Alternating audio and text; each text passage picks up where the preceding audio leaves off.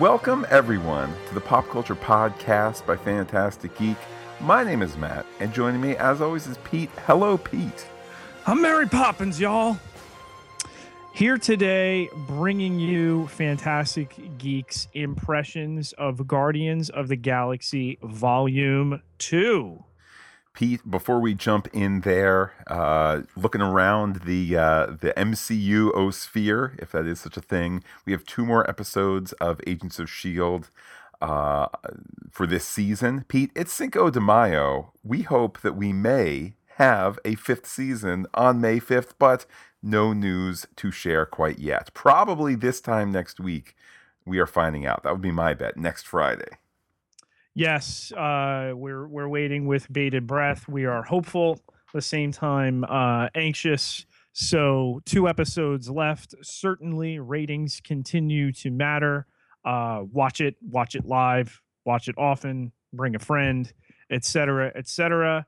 Matt, speaking of things we are looking forward to and looking at, we had uh, a, a, triple drop this week. First, we got the Inhumans poster, then we got a cast shot, then we got a teaser with just voice uh, t- just today so we will be bringing you, in addition to Agents of Shield, we will be updating the Inhumans podcast by Phantastic Geek feed a little later on this weekend for discussion on all of that. And uh, of course, if you listen to us via the the pop culture podcast feed, that's uh, the one size fits all, the the gotta catch them all feed. It'll have your Guardians of the Galaxy that you're listening to now. It'll have Agents of Shield. It'll have Inhumans. But wait, Pete, there's more this weekend coming to the Puff family of Puff podcasts. Maybe the most anticipated, Matt. We finally got a live look at some Defenders action. Uh, we've we've got uh, all sorts of analysis and looks into what's going on in that footage to talk about. So we'll be updating, bringing to you the first time uh, very shortly the Defenders podcast by Phantastic Geek for the show that comes all to Netflix on August 18th. Pete, it is going to be so exciting to be talking about Defenders in the next couple days, uh, and of course, watching it this summer, podcasting it this summer. It it brought a smile to my face in that trailer to see uh, to see Jessica Jones, to see Daredevil, to see Luke Cage, to see that kid with the glowy fist. It's uh, it's going to be an awesome, awesome summer to look forward to uh, as that uh, hits in August. But Pete, let's talk about this movie, this particular focus, this Guardians of the Galaxy sequel. Uh, where shall we start, Pete? We'll begin, of course, Matt, with uh, a tip to our sponsor, uh, Guardians of the Galaxy Volume 2 today, brought to you by Marmalade Batteries. That's how you say their name when we catch you up on what went down. Matt, let's begin with our overall impressions. Yeah. Well, Pete, here's here's where I think I'm going to shock some people. My overall impression is uh, that this was a nice outing at the movies, but not a great movie. And given how great the first movie was, this fell beneath my expectations. I have to say, I am on the other end, Matt. I unabashedly love this movie. I'm not quite sure if it exceeds the first. I, have been rolling that around for a little while now, and and I do go back and forth. But that it's even close for me shows how successful James Gunn and his team has been here in returning to this galaxy of Guardians, to adding to it and uh, the announcement that he will both write and direct the third volume, which will be coming after um, Infinity War, has me all sorts of giddy. Well, Pete, I have to say, I find it a little interesting that after our prologue, we now have started our plot immediately with some conflict, unlike Guardians of the Galaxy Volume 2, which after its prologue spends a lot of time not having an overall conflict moving the story along. But we'll get there when we get there, Pete. Let me just say, in response to uh, to the writing of this movie, again, I did not hate this movie, but let me say in response to it that uh, Guardians of the Galaxy Volume Two, having sole writing credit to James Gunn, I would argue that uh, perhaps the missing piece was Nicole Perlman, who co-wrote the original. Well, I'm gonna again disagree. I think that uh, Gunn is the secret sauce here. You could point uh, most clearly to a stronger integration this time around of what Gunn dubbed in an article this week mom rock. Uh, we start in 1980 in Missouri. We've got Brandy not just as a song, Matt, but as a glorified plot point uh, in terms of what that song and what um, Ego's experience meant with uh, with uh, Meredith Quill, with uh, with Peter's mother back then. We of course see him plant the uh, the seeds of what eventually will be revealed to be his expansion, his reason for being, um, and a, a, really interesting use. Uh, we were talking afterward of the the de aging that we're we're seeing so often now in these tentpole movies. Yeah, I think the de-aging software, which I believe, uh, I mean, we've seen in, it before in various movies, but I think that the current brand being used uh, by Disney is an in-house proprietary thing. Um, I think that we saw it used uh, nicely enough, very, very effectively, quite effectively, uh, in uh, Civil War. You had Tony Stark looking a little plastic, but it also was was uh, an impressive feat. Uh, less so in Rogue One, but we won't go there. Um, I couldn't help but notice here, regardless, that for the de-aged Kurt Russell, they kept him moving. They didn't go to a lot of close-ups. There were no static shots. Um, perhaps just kind of finding a happy medium between we're going to linger and show you 30 years ago, you know, versus would we shoot this guy to show how he looked 30 years ago if we actually had him 30 years ago? No, we would just shoot the scene. Yes, and to pick up from there, it was nice seeing uh, Meredith Quill not dying in a in a hospital bed without any hair to give a sense of vitality there, and you know both sides of of uh, Star Lord's lineage. But to pick up there with the with the smash cut 34 years later, we're actually just months after the 2014 events of the original film.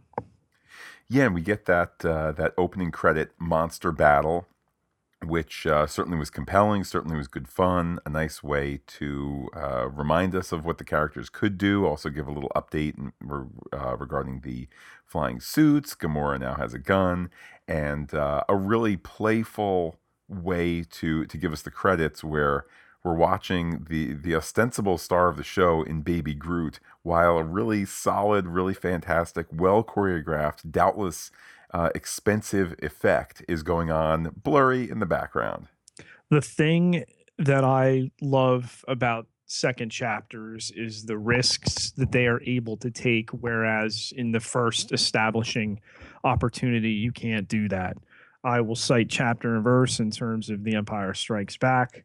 I am uh, an unabashed fan of uh, uh, Indiana Jones uh, in the Temple of Doom.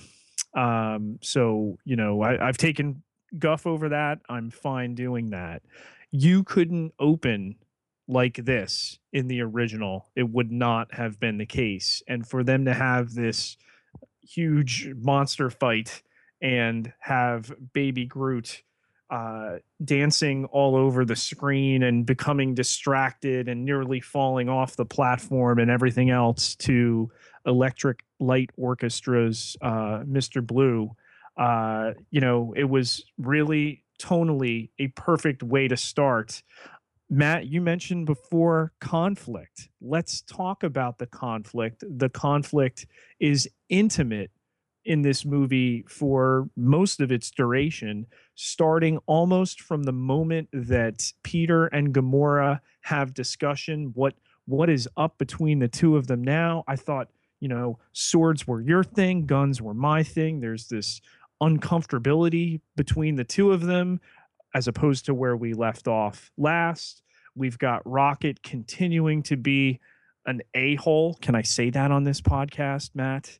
Uh, and Drax is Drax, Draxier than ever. But this family that has formed is having growing pains. And I would argue that that is the conflict that drives the film. Well, thank goodness they split up the family in about 20 minutes into the movie. but I digress. Um, certainly, of of the ways in which all the characters have grown since uh, since last we saw them, Drax certainly uh, deserves, in my mind, the the greatest highlight of all.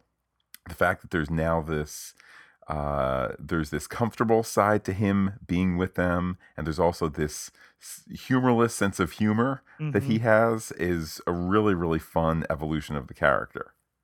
Yeah, and I I think that's the thing that Gunn maintaining a writing credit in addition to the direction of the two films has carried over the service that he gives to his character. I, I think if we're going to point out a slight uh, Gamora gets the least service to the character. It's clearly not her story, but they're already out in front of that. She is going to be the central focus of Volume 3.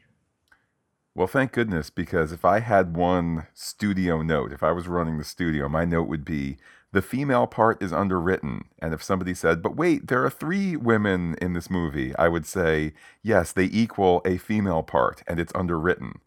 Um, but Pete, that battle ending up to protect the uh, to protect the batteries, which uh, Rocket then is going to take, which is going to directly propel things a few scenes later, which will also set up the conclusion of the movie. So, you want to credit James Gunn uh, for the good stuff. Well, something that I that I will take umbrage with is a very very kind of tic tac toe approach here to some of the plot elements where the thing that we start out with is the thing that we deal with in the to propel us through the middle uh, pardon me through the the completion of the first third we then deal with the effects of that in the second third then we conclude it in the third third all all from from from this very very direct line connection to the opening scene.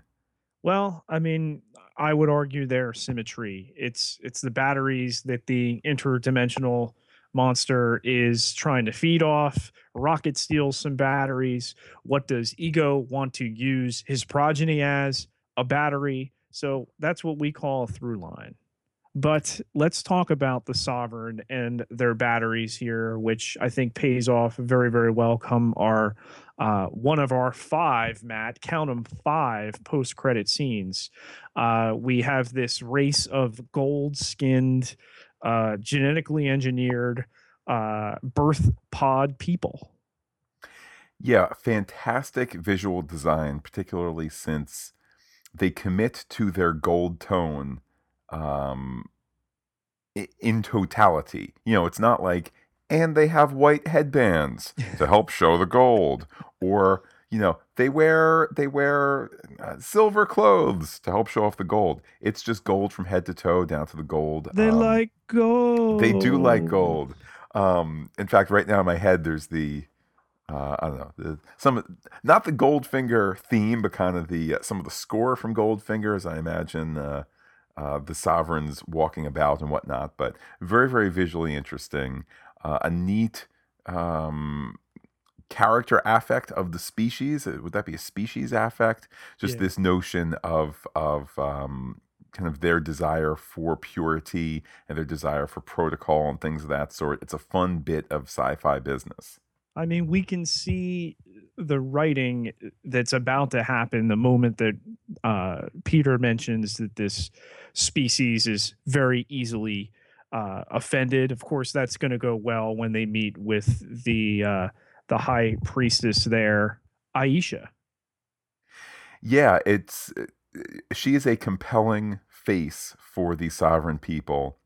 Certainly carries the the dignity and the the arrogance of them uh, very very nicely, and uh, we we have the wonderful visual element of that throne room, kind of how she's uh, somehow latched latched into the the throne itself, that kind of thing.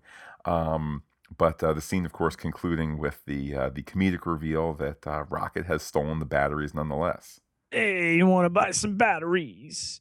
Um, I I happened to be looking earlier in the week at the cast of The Great Gatsby and who played Jordan Baker, and what do you know?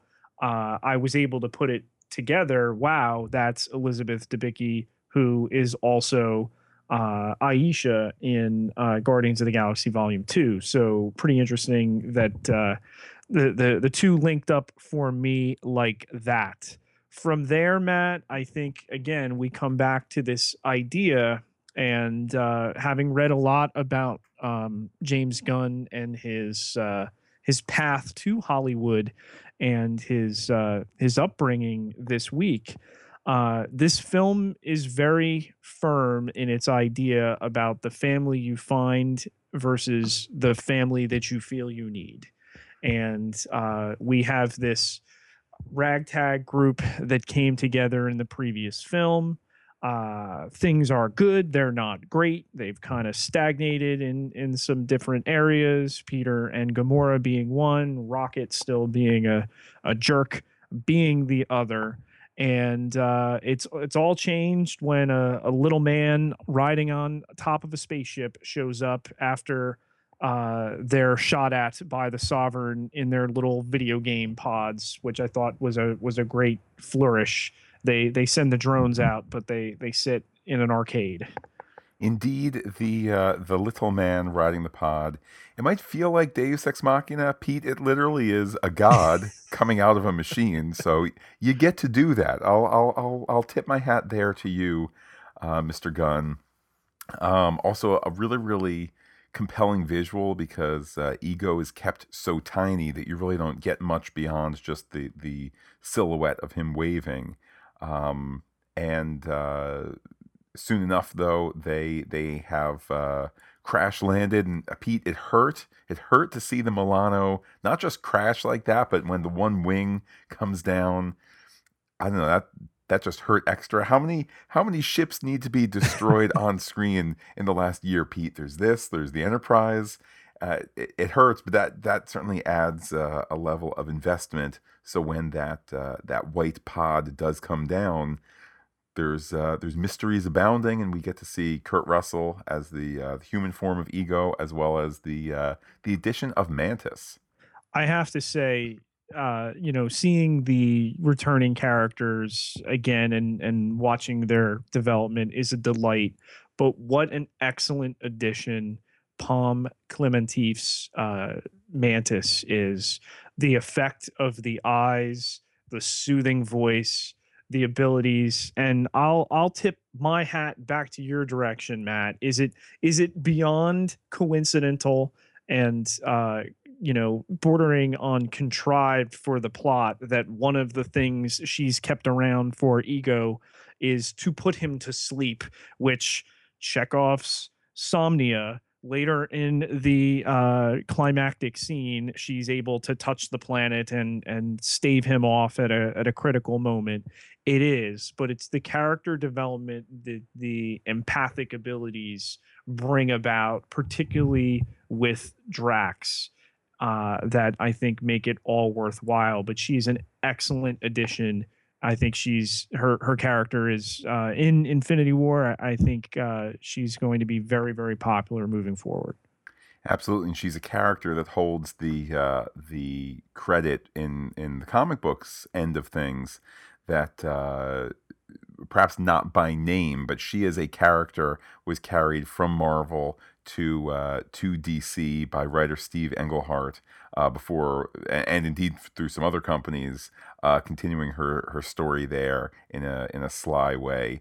Not quite the um, not with the the bit of trickery that I think that was done with Howard the Duck, where like secretly Howard the Duck Prime was killed off, and it, it was without that kind of trickery, but certainly a character with some history and um, an actress who brings an earnestness to the character.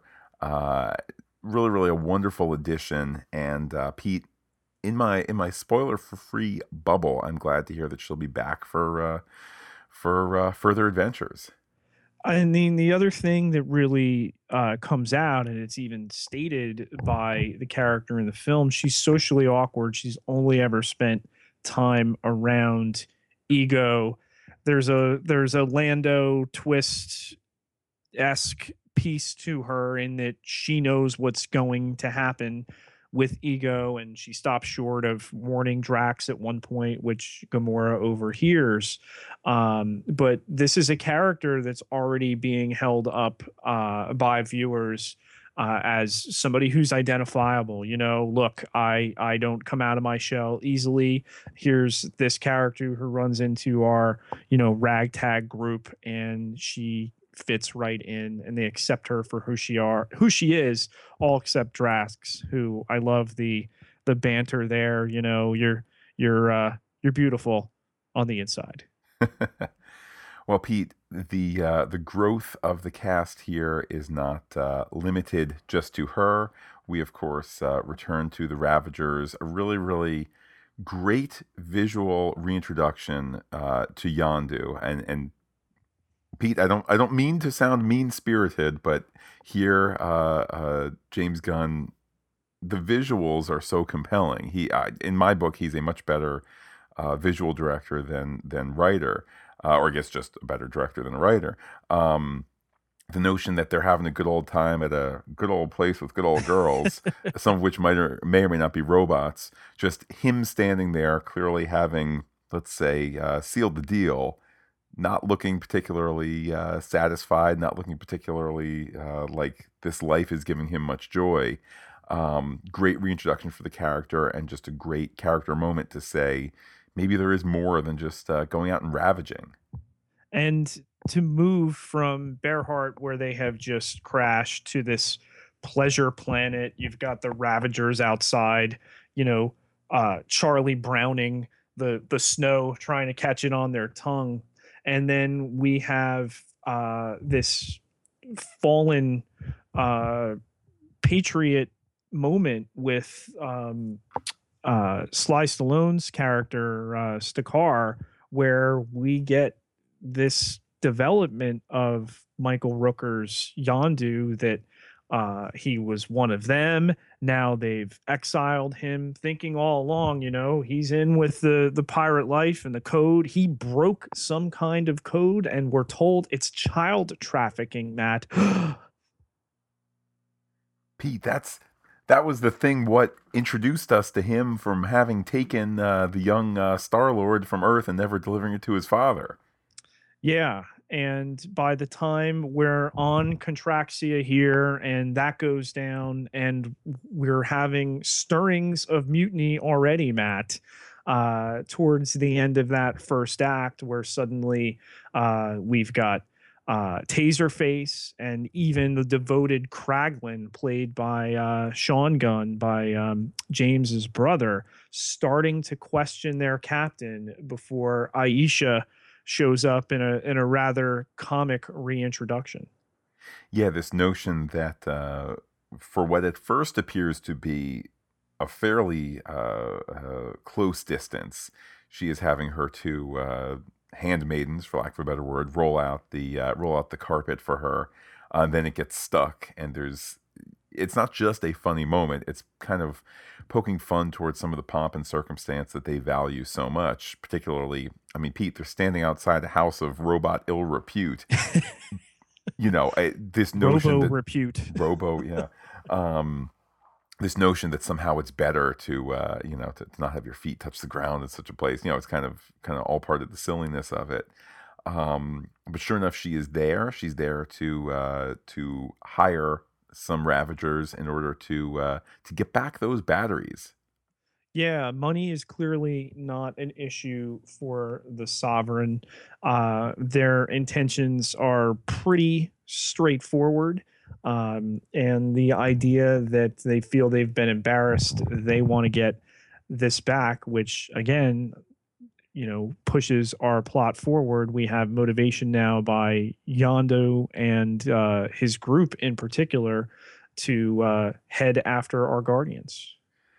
And uh, with that, they do. Although uh, quickly we have the the mutiny proper, and uh, it, because of how Yondu has been reintroduced to us as somebody not particularly enjoying the space pirate life, uh, quickly, we feel sympathetic for him. uh, there is uh, added to the mix uh, in what, what, what could have been given more screen time. We have Tommy Flanagan as uh, Tulk, and uh, Pete. I dare say the character here, or at least the familiar face of Tommy Flanagan, um, exists largely to be familiar enough. So when he gets thrown out the old space locker, we feel the feels, Pete. We do. Um, leading up to that scene where we have um, Rocket and uh, Baby Groot and Nebula uh, left behind um, from the rest of our Guardians who have headed to Ego's planet. Uh, love the conceit of all right, uh, Rocket wants some of uh, Peter's music left behind, which you know the the group has kind of taken on now um, in this second volume. It's it's not just a a uh, Star Lord situation, and uh, that he's humming along in a tree, and you know these various booby traps that he set. Uh, in particular, the mines where the Ravagers get thrown up again, again, and again. But ultimately, yeah, where we wind up with uh, you know the people who are loyal to Yondu being flushed out the air locker. He's been shot in his little uh, fin uh, you know, version 1.0, and uh, things are are looking down and out. Well, Pete, the result, of course, of the mutiny. Uh, thank goodness we had some of those lesser characters. It's not just uh, it's not just Tulk. There's you know the other bodies that we see out there. Thank the goodness. other guys with the funny faces. Indeed, uh, they paid the price, and uh, we we end up with uh, Yondu imprisoned and uh, certainly out of power. Pete, there even is uh, there even his is his uh, his former lieutenant there, who seems to have turned against him. There's there's no hope. Pete Taserface has has risen, and uh, oh, Taserface, Pete. It's a great name. You you wake up in the morning and you call yourself Taserface. I mean, there, there there's great jokes. I I think there's much more humor in this film uh, inherently than the original. Um, but to to make Rocket and uh, Yondu share a cell, Yondu's down and out without the ability to summon his arrow, and Baby Groot has been adopted as a mascot by these goofy pirates that Nebula is just having her way with. Um, that that they're giving her quarter, that uh, they're going to give her ten percent, that uh, Kraglin even hooks her up with a um, a ship and is trying to make the small talk with her and there's no such thing for her and going into her entire motivation. I love the way too that karen gillan's character got fleshed out in this sequel and i think if we get anything in terms of uh, gamora's plot line it's largely through that of her sister. Well, I am always happy to see Karen Gillan on screen, and uh, the expanded role here for Nebula certainly very, very welcome. Uh, we also get some some augmentation, no pun intended, of her backstory, a little bit of a better understanding of not just what drives her now, which is the the notion of uh, revenge uh, against her sister, um, but also as her story progresses, a bit of uh, uh, of or a better understanding, I should say, of the uh, biomechanical changes that were made to her in order to to have her try and best her sister through battle. And uh, she also, Pete, there's some there's some larger story service being done here. I'm not I'm not going to uh, going to fault the movie for it. The, this does have to fit into the the uh, Infinity War movies to come, um, the notion that she she really wants revenge against Thanos. You got that? I'm not going to call him father. I'm going to call him Thanos. I want all of you to understand that that big guy Thanos with the glove, he bad. Me in Avengers Infinity War and its untitled sequel, I will fight Thanos but it, it's compelling and to hear this backstory you know we knew the the, the two uh, adopted daughters were were rivals.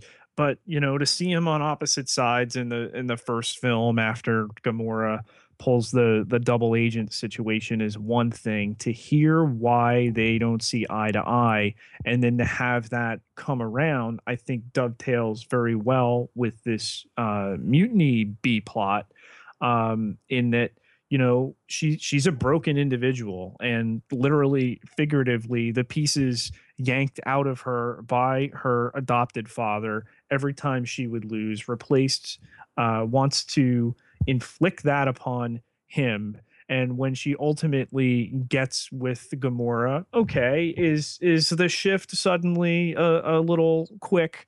I, I'd be a fool to argue that it's not, but it it works. There, there's so many characters to service in this film.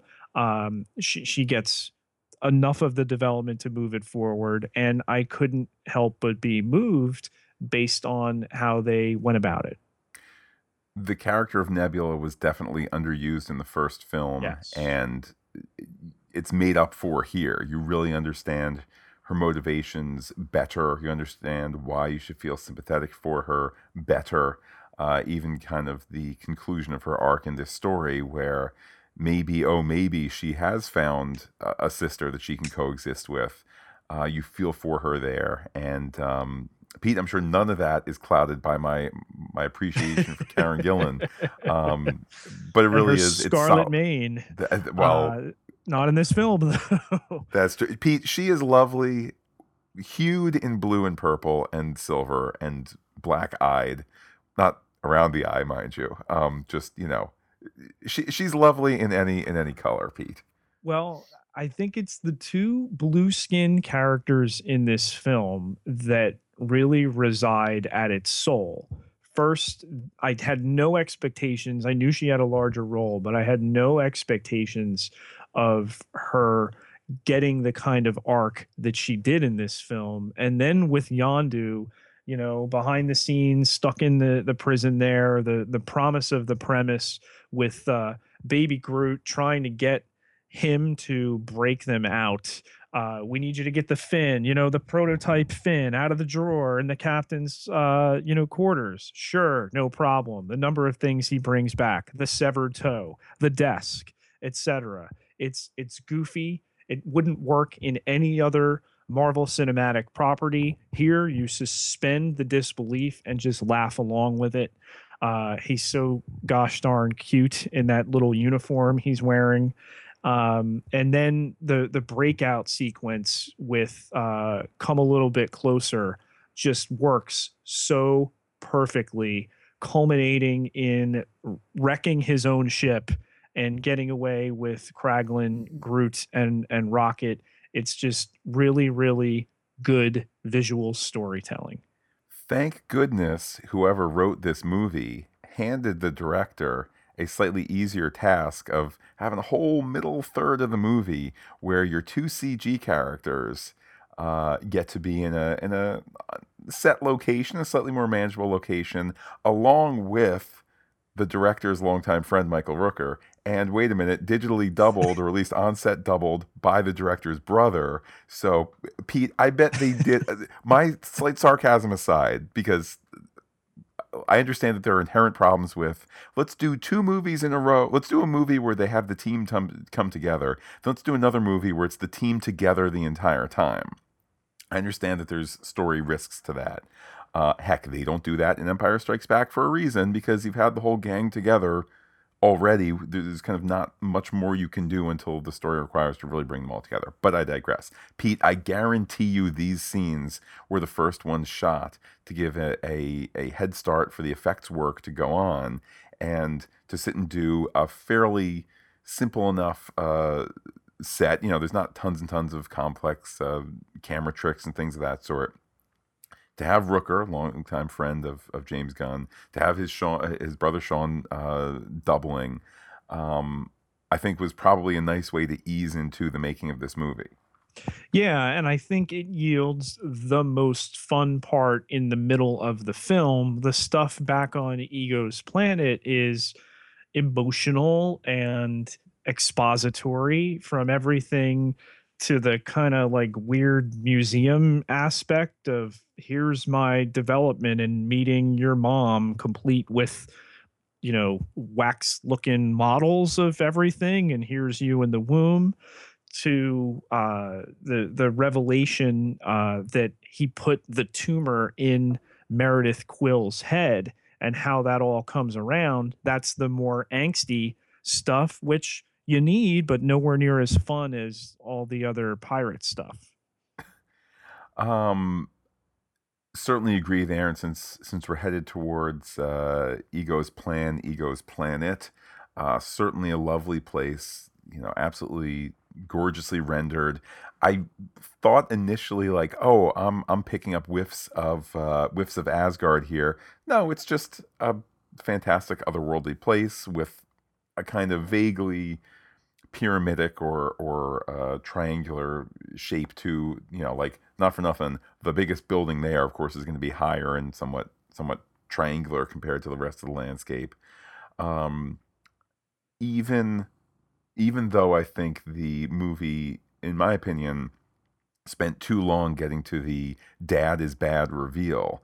Um, certainly, this portion where they're in the uh, the museum part of his lair, um, there's a because they kind of were doing these these waxen versions of the past there's a slight creepiness to it that doesn't bubble to the surface but sticks in the back of your head until there's the reveal later on that dad is bad.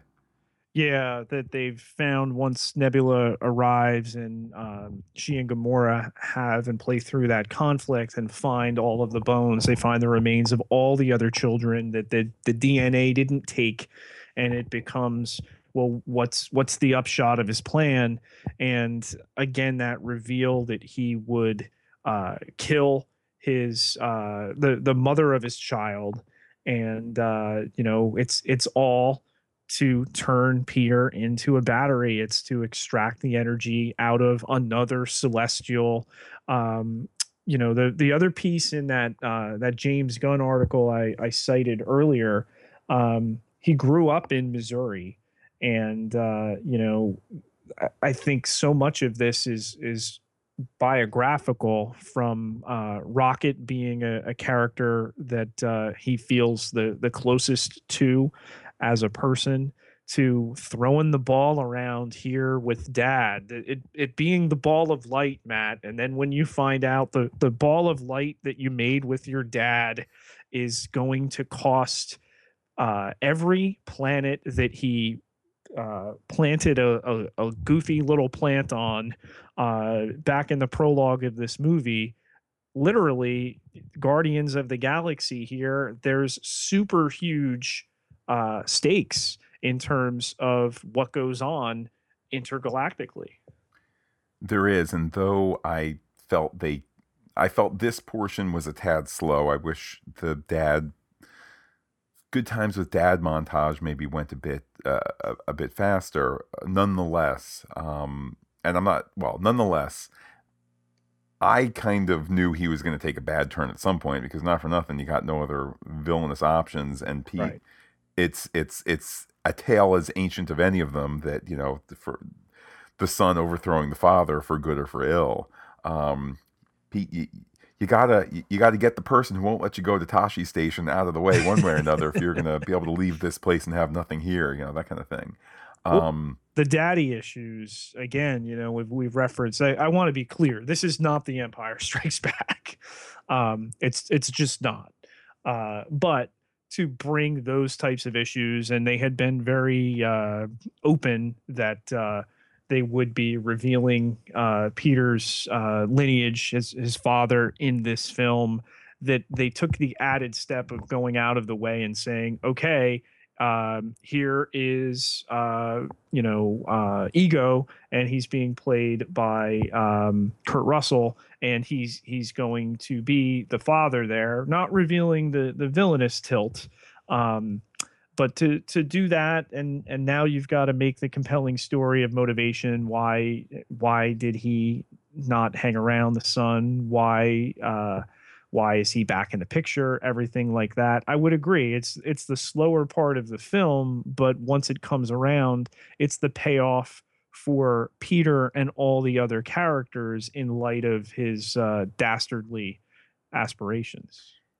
And though I was feeling a bit jaded towards the writing at this point, um, you know, Pete, surprise, surprise here. Unlike the planet Ego, I am not everyone and I am not everything.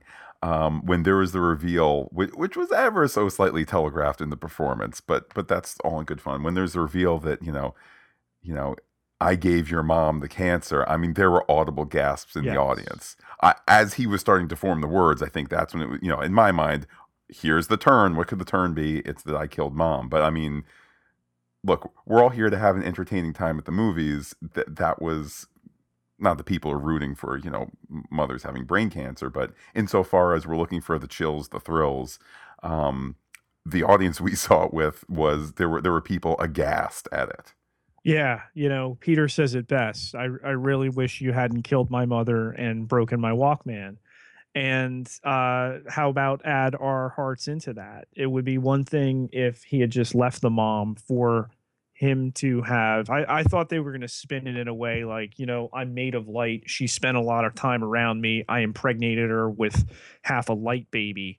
She got radiation and and that that's what it was. It's sad that i couldn't go back and be with your mother.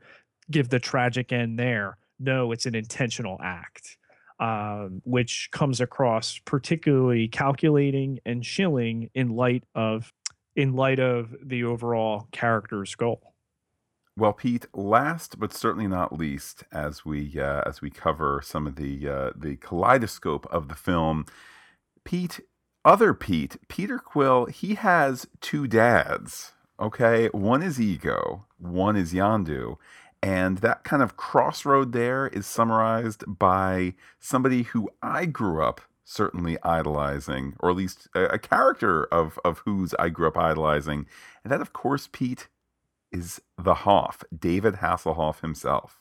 Yeah, to get him not only in the film but on the soundtrack, uh, I think is a is a stroke of genius. And is it telly for Peter to say, you know, what once everything happens, which we'll cover in a little bit, that you know, I I watched David Hasselhoff on TV with Knight Rider and uh, you know, I wanted to be like him. I I told kids he was my uh, my dad when I didn't have one and everything like that. And to come to the realization that he had a father figure with everything that went on in his life, pretty much like David Hasselhoff, just uh, a different hue. Well, well said, Pete. And uh, it certainly was a uh, it was a moment of humor and a moment of uh, I don't know, Pete. I, I just have to say, seeing Hasselhoff dressed as Michael Knight, as you know, playing Hasselhoff slash the villain of the film, it was a really, really nice moment. Yeah, from Gamora screwing up his name, she calls him Zardu Hasselfrau, which is then used to great delight in the Guardians Inferno track, which he uh, sings on. Because uh, of course we we touch upon his uh, his popularity in, in Germany with his uh, band and everything there. I wonder how that's playing there. We'll have to hear from some of our, our German listeners. Um, but yeah, it's it's a it's a quick but welcome uh, cameo and plays surprisingly well with the uh, the father theme that's going on here. Well, Pete, we we have this conflict of a sorts between the the two fathers between ego and yondu and of course uh, as with many things you have to you have to have that uh, price paid the pound of flesh yondu uh, sacrificing his life for things and uh, a really visually interesting visually delightful uh, and uh, also poignant story moment when we have the the ravager funeral there yeah, I was surprised how emotionally that played. Um, first, I, I wasn't sure they would kill uh, Rooker's character off. I mean, he, he he doesn't drive the story so much in in either of these films, and he's you know, Michael Rooker is a great guy, but let's be honest, he is not a draw in terms of uh, you know top billing. So uh, you know, you you go back and forth as to whether or not he's somebody they could sacrifice. But the story reasons that they do it here to save his uh, ad- adopted son, who he actually saved twice from uh, ego not turning him over. There, there's a there's a little bit of a script tick, Matt, earlier in that both uh, Peter and um, Yondu give the exact same response to why he wasn't turned over to ego that uh, he could he could get into tight places and and do the thieving.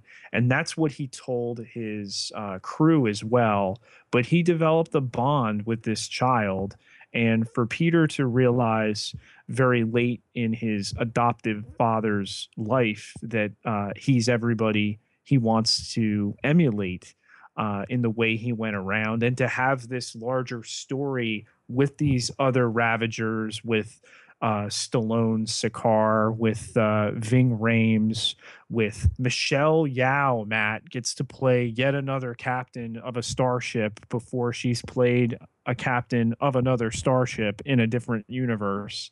Um, and which I'm sure will be coming out any day now. talking, of course, about Star Trek Discovery, which we also podcast. But uh, and and we even throw in there, Matt, the the voice of Miley Cyrus. But you know, with with with Kraglin, uh, you know, feeling for this loss too. The the color palette of the the incinerator there with the rainbow and and for the remains to go out to form the arrow and all of the uh, fireworks this set against the the loving tribute of the the cat stevens song father and son and uh, the image for me of you know the the fireworks going off and uh, baby groot sharing the um, the earbuds with peter I, i'm choked up about it thinking about it now and i've seen the film twice already it definitely it, it, is a movie despite its uh, its its flaws. Uh, it, it is a movie that does not hold back some emotional moments. That's always appreciated. I think that we have a, a wandering narrative at points in the middle third, but it does ultimately come back around to these characters and exploring their experiences and their characters that you know from the first one and their characters that you can continue to get behind in this one. The dossier. A detailed look at our bad guys, Matt. We will begin with the interdimensional beast. Yeah, if you're going to set things up with a with a I mean, it's not pre-credit. Oh, it is kind of pre-credits, but if you're going to do the James Bond pre-credit razzmatazz thing, um, it's great to do it with a big giant monster with all sorts of tentacles and teeth and and whatnot. It's a it's a fun bit of business, and um, you know certainly the the image of Drax jumping into it, only to then have explain to the audience the logic that the skin is the same thickness on both sides. um, to then, you know, it's with a bit of intelligence and teamwork that uh, Star Lord and Gamora take out the beast and uh, the the great gooey reveal of of Drax declaring himself successful. It's it's a fun way to start the movie off. It's a good early threat. Uh, it it's appropriately slimy and uh, what what I got uh, you know, second most after watching uh, Baby Groot uh, dance across my credit sequence was just seeing the pounding that our team is taking. You know, uh, Pratt is is suddenly there shaking his head. Rocket comes over and, and removes uh, a bug out of Baby Groot's mouth as they're fighting this this beast. And I think it's more compelling than actually watching the the full on fight. So it's it's what it needed to be, but uh, in no way the star of the show. Uh, we then in our in our rogues gallery here we move on to Ayesha, who is the uh, the very public face of the sovereign people and Pete, there's just something with those eyes. Yeah, they're gold, but uh, Elizabeth Debicki really just, I don't know, she captures a a slightly maniacal side to the character, which does not come to full fruition until the very end. This is going to sound space racist, Matt, but I had a little bit of a hard time figuring out which gold woman was which. at points in the movie. You know, some of them had shorter hair, some of them had longer hair. Um, and it was a little confusing there because again, they're they're playing seemingly perfect um, you know, beings. The uh the the men with the the haircut, the the wig, everything there but I think it's with our uh, post credit scene that we'll talk about in our uh, level seven segment in a little bit that I think her character comes to fruition. We uh, we can we move from that great female character to Nebula. I still stand by the statement that ultimately females are are underrepresented in this movie, perhaps not by number, but but in uh, oomph in the script, but there are tons of compelling things that that make uh, up the character of Sovereign. Ditto with Nebula. We discussed much of that earlier. To to to see her backstory, or at least to be told her backstory, is to understand her drive in this movie. Yeah, I think in the first film, she's a character that by name we check, but by story and any kind of depth we get next to nothing they they they angry boba fetted her in the in the first film we're going to make her cool she can fix herself but we're going to put her in very little and by the way she screams almost all of her dialogue. And the dialogue she doesn't comes across uh, pretty cross nonetheless but here to see her in captivity, and again as a way of communicating that it's it's been but months since the events of the original narrative, uh, that Gamora is going to turn her over to the the Xandarians, to the to the Nova Corps, and uh, that she's still got this unresolved business with Gamora and with Thanos, and for her to take off at the end of the film here and to ultimately be redeemed is obviously far more satisfying. She also too represents, and, and I'm gonna I'm gonna throw out a phrase, Pete. And I don't want people to think I'm being overly negative on the film. Some of her purpose, or at least some of her dialogue in this film, is kind of Iron Man 2 stuff. You know, it's to it's to set up trajectory, not for this plot or this movie um, but for future movies, they do it better here because you understand from where she is coming and thus where she is going. Um, to my mind, maybe name checked Thanos as Thanos, not father, one too many times just to make it totally clear. But it's all it, it's all good, and Pete, it'll be great when we see Nebula in uh, Infinity War. The Ravagers, Matt, and even uh, Taserface who he has to be what he is an annoying uh, a foil for uh, Rooker's Yondu and somebody that we get a lot of uh, jokes at his expense. Yeah, I mean, a fun character, a two dimensional character meant to be a space pirate, is a space pirate. Um, it's it's the the, the fun um, kind of comic book tongue in cheek stuff of this is a real character in Marvel comics, so we're gonna ha- you know have fun with the ridiculousness of his name, and uh, you know he serves he serves that purpose well for the story as you know as uh, somebody who's who's preventing part of our team to meet up until later events. Lastly, Matt, Ego the Living Planet, uh, probably not a real easy character to write for. Um, I look back at the two big villains of these first two Guardians movies, and that's why I feel as good as I do about these two movies. They're not driven by the supervillain, but driven by our characters. Um, you know ad- adventures and identities to where you know if it's not um ronan the accuser um yeah they they fit a bill. I mean i'm i'm not even sure how much i really cared for kurt russell in this role. I gotta wonder who else they they put the call out for. Uh not that he wasn't good not that he wasn't what he needed to be but it it's not his film um, we maintain our interest in the Guardians. Anything that you're going to throw at them in their way, it's about the further development of this group and how they move through that.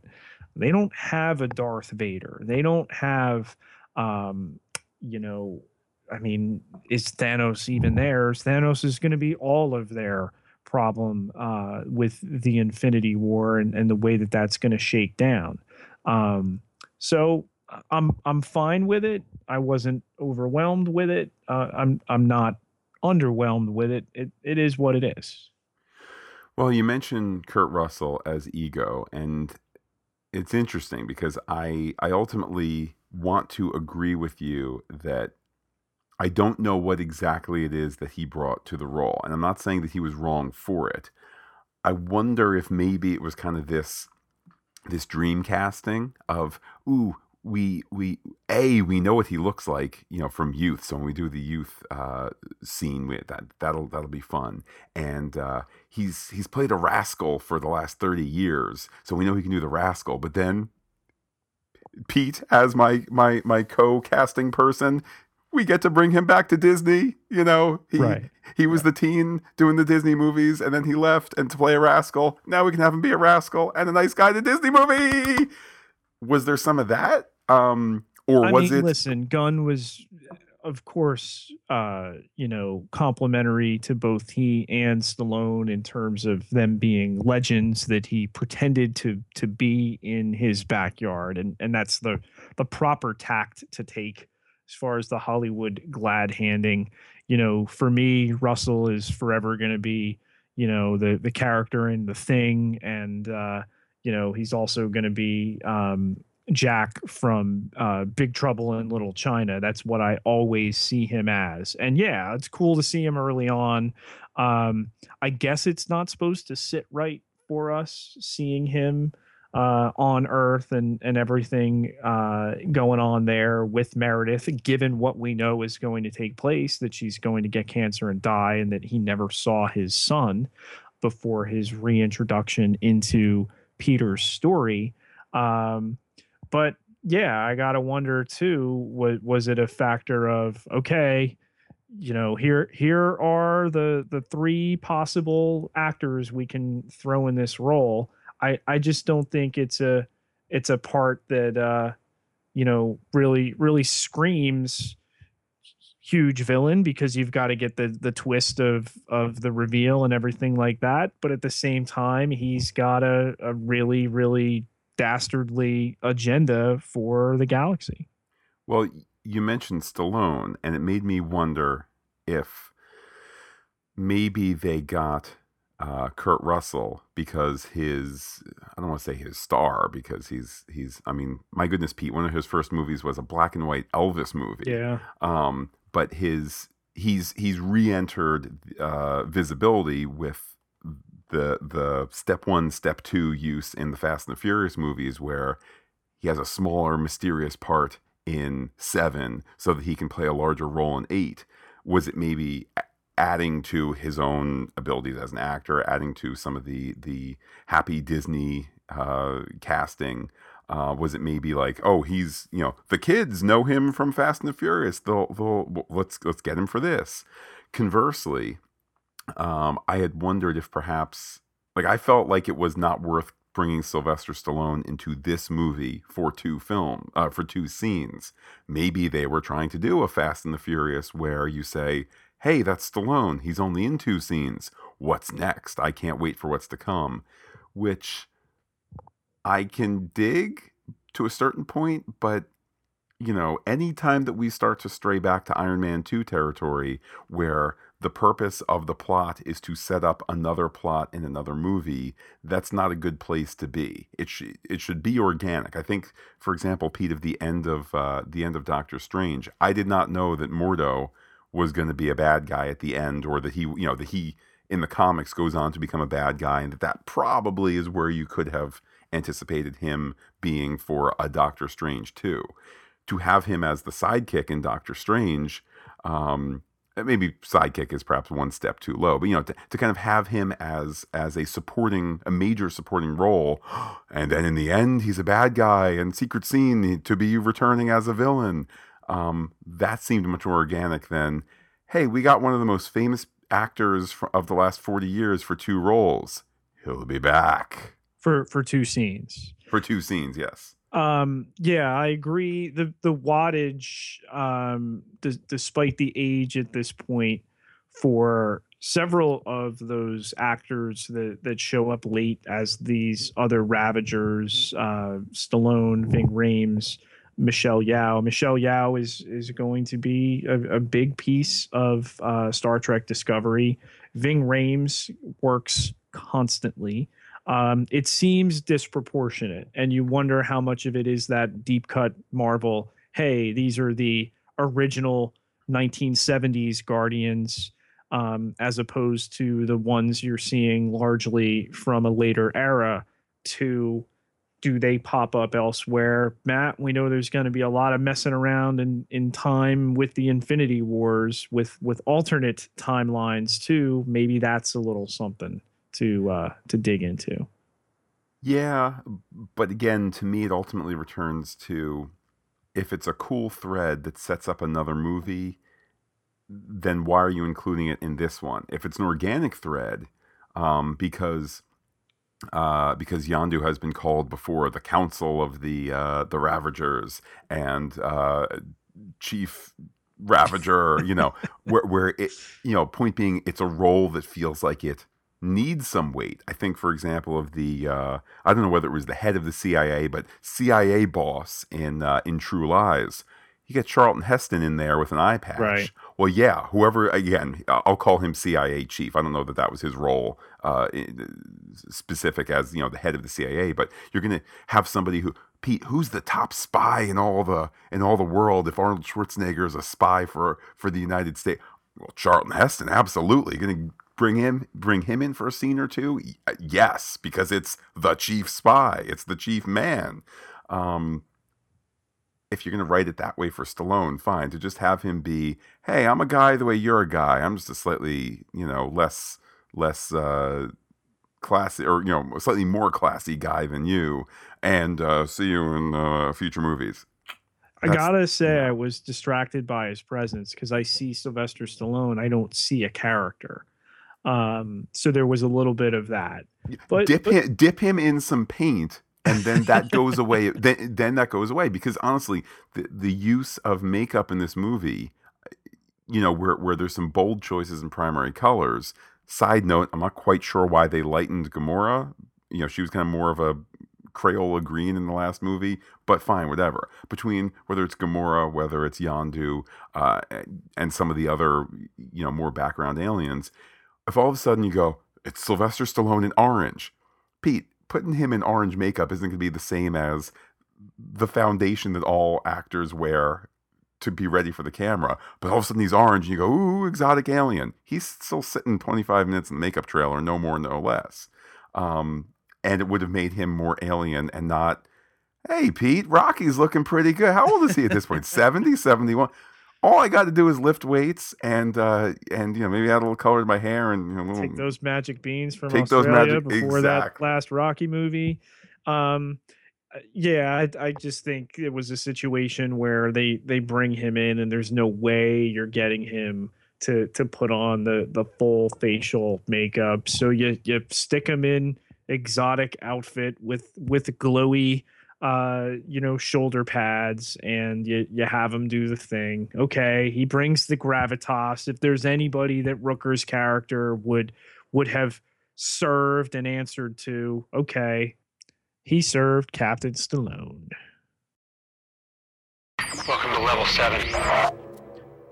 time to analyze and theorize. Matt let's begin with the stakes of this film. Though it is set in 2014 months after the events of the first we see the effects of ego's expansion sown back in 1980 where in the woods behind a dairy queen in missouri certainly sounds story-esque suddenly the blue blob starts in and i've got to wonder why if this happened in 2014 and we've had marvel tv on since 2013 um, how this has never come into play in the Marvel Cinematic Universe that there was this massive incident in Missouri.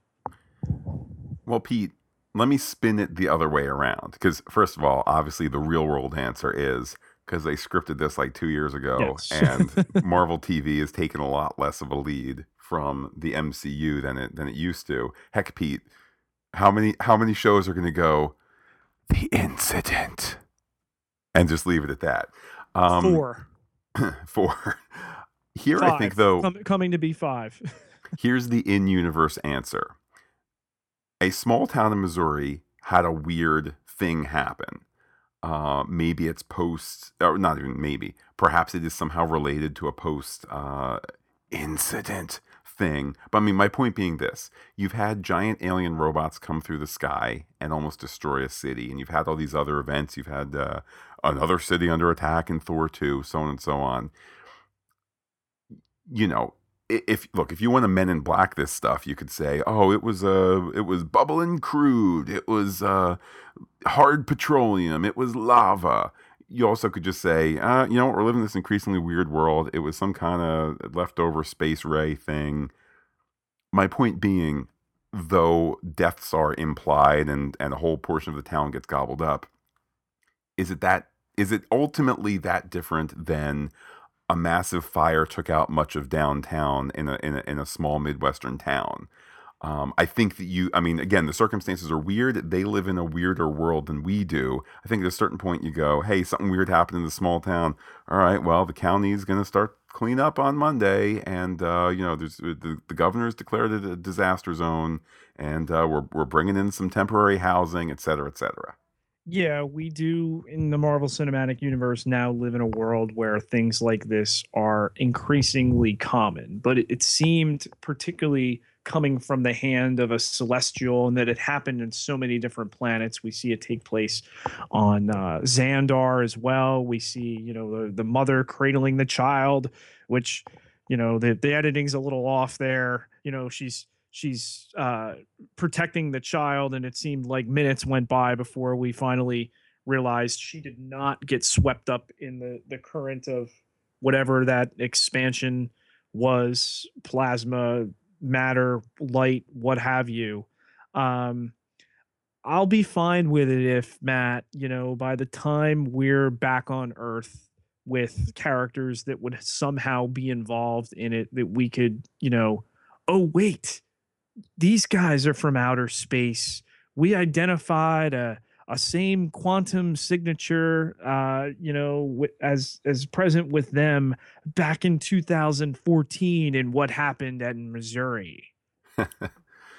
hey, uh, I am all for having those connections when the connections uh, exist. And Pete, speaking of connections, we have teased at the very end the idea of Adam, that of Adam Warlock, which I must admit I have not thought about that character since there was the possible connection to him and his pod uh, in uh, in the collector's collection in the first Guardians of the Galaxy movie. Not that they committed to that hard, but uh, certainly James Gunn interested in doing something with this character. Yeah, now that they bring him around, mention him by name in the uh, post-credit scene, that Ayesha is abandoning, uh, you know, their their regular route, and now she's going to create a, a super being, someone who in the comics is instrumental in the Infinity War uh, you know, storyline who has already been declared as uninvolved in that coming storyline. I got to wonder how much of that is hedging their bets as well. But Matt, my question for you, there's a decidedly uh, yellow glowing um, light coming from the top of the pod. Is that our final infinity gem? Well, we got to get a move on with those gems because, uh, insofar as uh, Spider-Man: Homecoming is in the MCU, but not necessarily there to do service for the MCU, um, we got to get all those gems lined up, Pete, because I doubt we're going to have much of that storyline move forward in Spider-Man: Homecoming. At which point, check my math, Pete. Then it's then it's Thor, and then next stop is Infinity War. or is No, there Black one in Panther. between? Black Panther, yes, of course. bottom line though pete the point being we got to get some some movement here on on what stones we don't yet got and uh, this might be one of them Who's who's your uh, dream cast for uh, Adam? um that's a good question i would have to think about that I, first of all i'd have to i'd have to imagine everyone in hollywood who's not currently under contract by marvel uh, w- w- which is probably a bunch of unknowns at this point I'm gonna go with um, Zac Efron. Not too bad, not too bad. Um, I guess time will tell because clearly they want to do something with that. Clearly, there's going to be uh, Guardians of the Galaxy Volume Three already been announced. Although, by the way, Pete, just want to point out, two days ago, the movie was on track for 150 to 170 million dollar opening. Now they're they're calling it more 120 to 140. So there might be a couple mats out there saying it's good, but not good enough to see twice, or it's good. I look forward on home video or Netflix. Well, I'm looking forward to going again already. Matt, Teenage Groot there, another tease in our post credit sequence. They've been out again ahead of the Infinity War that because of the time difference that we're going to have a dramatically different Guardians group arrive to help out the Avengers are are we going to stay with the with the teenage Groot? Are we going to get back to full on adult Groot? Just seems like too many possibilities beyond the you got vines all over your room and stop playing those dumb video games uh, from a, from a teenage uh, character. It it is notable that uh, that Vin Diesel is credited as Baby Groot. So it, it does make me think that maybe they are they are long term delineating between Groot and Baby Groot. And you know what? When they uh, next show up, the Guardians, you could have teenage Groot. Here's maybe a flip side to that, Pete. Maybe you have adult Groot in um, in Infinity War, and then Volume Three, you kind of go uh, Temple of Doom, actually a secret kind of quiet prequel where you dial him back. You know, you start with the aftermath of the Infinity War, boom, one year earlier. You know, it doesn't need to be called a prequel because, you know, a guy named George kind of dirtied that as a concept. wow. Um, but that could be a way to kind of delineate things where you sit and go, well, essentially, you get the best of all worlds. You can get full on adult Groot back for the next time you see them, and then when you see them, uh, them the Guardians, when you see them on their own, uh, you get to go back in time and get more of that sullen, "I am Groot" stuff. I dig it. Uh, I also dig Matt that 15 movies into this cinematic universe now, uh, we can revisit Stan Lee, who's shown up in all of them. And here he is quickly in one of the jump sequences talking to a bunch of uh, guys who look like they came right out of the, the Cage episode of uh, Star Trek, the, the original pilot. Uh, and we return at the uh, end credit sequence where they are walking away from him and he's got no ride back home. Well, Pete, this is where we disagree a little bit. I recognize those bald-headed guys as as the Watchers, um, and given that they have that distinctive look, uh, my read was not that Stan Lee was a Watcher, um, but but rather somehow was you know was relating things to them. Um, if only just because he's not the same the same race as them. Ultimately, it's you know maybe it's the sort of thing that we shouldn't investigate too deeply because it's just an attempt to have some fun. But uh, I don't know, Pete. I don't I don't think Stan Lee is playing a watcher. He's just hanging with them. He's 94 years old.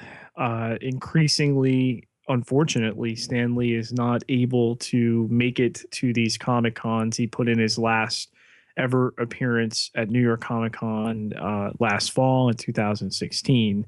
What better way to acknowledge all of his cameos? And they've filmed already the next several cameos. So, you know, knock on wood um, that that he's still with us uh, past those and beyond.